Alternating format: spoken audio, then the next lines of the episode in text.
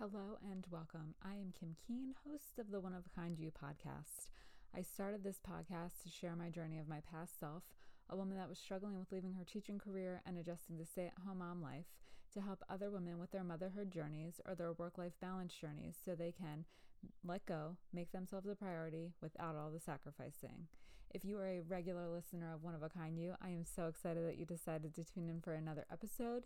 If you are a new listener, I am so excited that you took a chance and stopped by to take a listen. I'm excited that you're all here. And if you are new to this podcast, the way that it works is that I share a journal entry of mine from about five or six years ago. And then I reflect on what I wish I had known then and what I know now as a certified life coach and someone that has done the inner work of healing all the trauma. So, without further ado, let's dive in. So, this journal entry is from April 7th of 2016, and I write, I'm starting to feel overwhelmed again. I have a lot going on with WilmU and Penn Foster and everything else. I was talking to Pete about it last night and told him I'm trying to hang in there and take it one thing at a time so I don't get frustrated and lose it. I am at the point though where I almost don't know where to begin because I have so much on my plate. I want to bring stuff to work on at gymnastics and swim, but don't want to miss what the girls are doing. I struggle to wake up in the morning at a timely hour, so that is definitely not a productive time. I also don't want to stay up until all hours of the night because it will trickle into the next day. With all of this, I'm still working on trying to be present for myself and others. The important thing is that I am kind and gentle with myself and supportive as I get all of this stuff in a manageable state. So, the reason that I had uh, too much stuff on my plate and I was feeling overwhelmed is because um, I was saying yes to everything. And I'm not sure if you can relate, but there are so many times where I've said yes, almost like my mouth has no control. And what I really want to say is no, but thank you for asking. Thank you for thinking of me. And for some reason, that autopilot mode just kicks in. And I say for some reason, I know the reason. It's because um, in the past, I've run a habit, I've run a pattern of being a people pleaser. And I've said yes to things that I didn't want to say yes to because I was worried that I would disappoint other people. I would make them upset. I would make them feel bad for asking.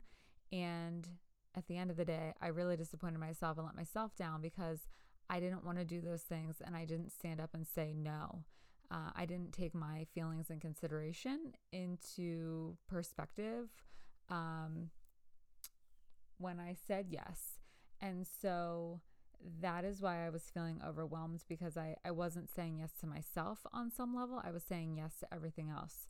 So, um, with WilmU, I was still teaching. That's a local university here in our area. I was teaching and I had coursework to grade, papers to grade, discussion boards to participate in. And that really took up a lot of time, but more so a lot of energy because I really wasn't loving it.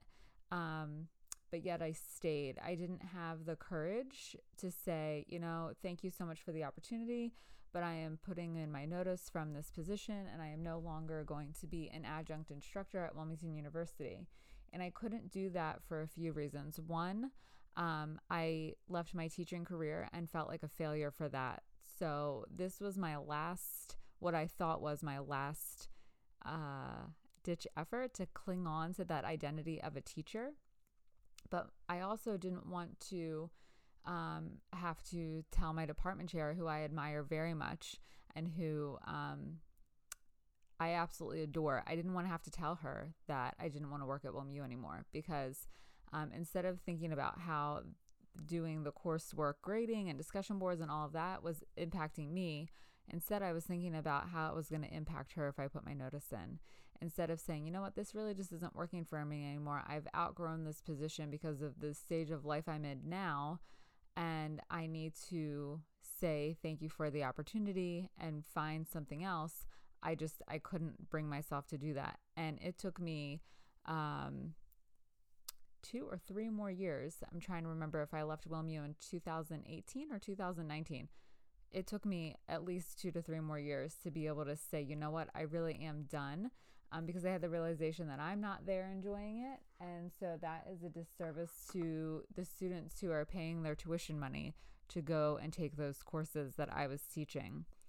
So, um, and then as for Penn Foster, that was a program I was taking to get my dog certification. So I apologize for that. The dogs were barking, and we are still currently staying with my in laws. So I needed to take a moment to collect them and bring them up into the room with me so that they're not disturbing my in laws. Okay, so back to where we were. So um, I was taking the dog certification through Penn Foster. That was something that I really wanted to do was be an obedience trainer.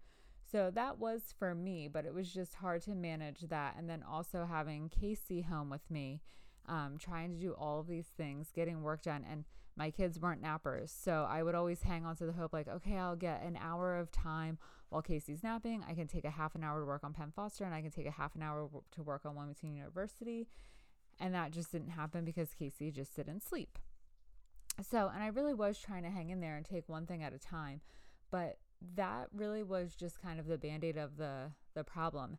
Hanging in there was continuing to perpetuate the feeling of being miserable and overwhelmed and frustrated and um, really making it so that i was going to lose my mind at any given moment.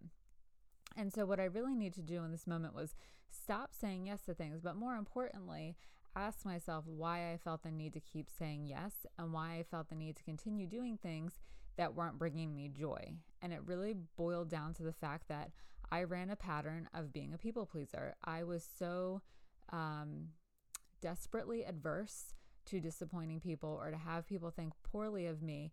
And it all stems back to childhood. So, um, Franklin. And so it stems back to childhood and it stems back to um, not wanting to disappoint people when I was little um, because there were very high expectations for me as a child. And so I can remember there was a time where my grandmother was keeping me because my dad was working and I wanted to eat my ham at dinner with my fingers and she wouldn't allow me to do so because she said um, barbarians eat with their fingers and little girls cut their food up and eat with a fork and a knife. And so, you know, probably in that moment, I didn't think much of it other than being annoyed that I didn't get to have my way and eat with my fingers. But um, there were other things growing up where it was this need for perfection, this need to avoid having other people think less of you. And so that continued on. And then when I started dating my high school boyfriend, and which was a uh, very extremely unhealthy relationship, and all of my family had disowned me, it was then um, being a people pleaser to him because I didn't want to fight with him but I also did it for my safety um, because I didn't know what was going to trigger him and make him snap and start either physically abusing me, mentally abusing me, or verbally abusing me. But I also felt like I had disappointed my family by being in that relationship with him and having no contact with him for five and a half years. That I, you know, took all of these past experiences and created this meaning about myself that I wasn't good enough, that I was a disappointment, that I was a failure, that I was disliked. And so, and to avoid having those feelings come up again, I did anything I could to keep them at bay and keep them stuffed down. And hence the reason I, I was a people pleaser. And so, um, if I had stopped to recognize the real reason for the people pleasing, it would probably have been easier for me to say, oh gosh, this needs to change. And so, you know, bringing stuff to work on at gymnastics and swim was um, a solution Yes. However, it was not an ideal solution because I really did want to be present for my girls and watch what they were doing. And also, I can remember feeling like if I'm working all the time and they see that, then it's going to make them feel like they don't matter. And I didn't want them to feel that way. So, the other thing too with that is that I also had unrealistic ex- expectations of what it, what my role was. So, um, on some level, yes, my girls needed to see me working they needed to see me pursuing interests. So they understand that when they're an adult and they're a mom and they have kids, it's okay to pursue their own interests as well. And that their kids don't have to be the um, 100% of their attention and their focus and their devotion. That it's okay to have other things as a mom and still love your kids and be available for your kids and help, you know, get them the things that they need in life. And so showing them that, you know, how to achieve that balance or the balancing act to keep things in perspective and as balanced as much as possible. Um, and so, uh, you know, this is where I, as a coach, I don't really um, like to focus on the strategies because the strategies won't bring long-term lasting change until the unless they match the mindset. And I was not in a mindset where I considered myself a morning person and FYI I still don't consider myself a morning person and I know that so I don't even put that in the realm of thought to get up an hour early to do things before my kids are awake. Nope. Doesn't work for me. That's not who I am. So I know not to even put that out there for myself because then it creates feelings and frustrations when I do. So I am very aware of my strengths, my areas of improvement, and I work with my areas of strength. So very early morning is not my productive time. You know, nine o'clock is when I start to get into production mode, and then that's when I can really get things accomplished. And so I know that, and that's what I do. I work. I do what works best for me. And so that's the other thing about, you know, working with me as a coach. It's not a one size fits all approach. It's very much a customized experience. And and the reason that is so is because I was trying to impose on myself at this time these strategies that were surface level. They didn't really align with who I believed I was as a person they didn't align with the problem that I was experiencing. And so that's why they weren't working. And that's what continued to lead to the additional frustration, the conditional feel the additional feelings of being overwhelmed, and the um the feeling of never knowing when I'm going to lose my mind. And so, if I had really gotten to the root of the problem, realized what was causing me to say yes, then I could have worked from there with managing the overwhelm and the feelings of fr- frustration. And also, coming up with some strategies that would really work for me it, to help mitigate it and make and get it under control so that it would be manageable. And so um, staying up late was not the answer. Again, all surface level things. And I can tell you that in this moment, I told myself the important thing is to remember that I need to be kind and gentle with myself and supportive as I get all of this stuff into manageable state. I was not kind to myself. I was not gentle with myself. And I surely was not supportive because I had this belief that because I was frustrated and overwhelmed, um, I was not succeeding. I was not being the person that I wanted to be. I was not being the mother that I wanted to be. I was not being the, the partner to my spouse that I wanted to be. And so um, I can remember I was very angry at this time. I was very frustrated with life, and I just felt like there was no way out. So it really is super important to be kind and gentle with yourself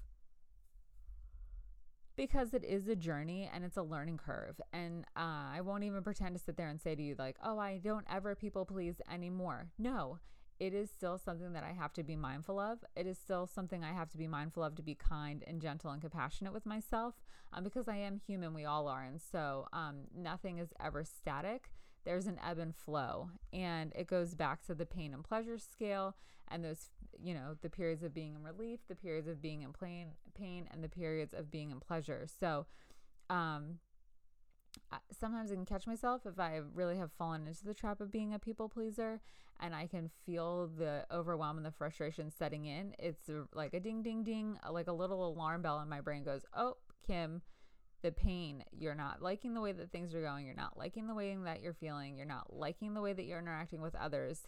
That people pleaser pattern is popping back up again. So the the other thing is that awareness is key. So I have the awareness now, so I know how to work through it. But at this stage back in 2016, I had no awareness. And that's why it felt like I was just constantly trudging along with the weight of the world on my shoulders because I didn't really know. I just knew that I didn't like the way that things felt, but I didn't really know why. I didn't really know deep down why. It was all the surface level things that were making me feel this way, or so I thought. But it was actually a culmination of deep things, surface level things, and just lack of awareness. So I hope that you found today's episode of One of a Kind You helpful. If you did, please feel free to share it with a friend that would benefit, and please feel free to leave a review. I look at the reviews and I check them so that I can make sure that I am providing for you um, the most benefit on this podcast. I am so appreciative that you took the time to listen, and I hope that you tune in next week. Thanks so much.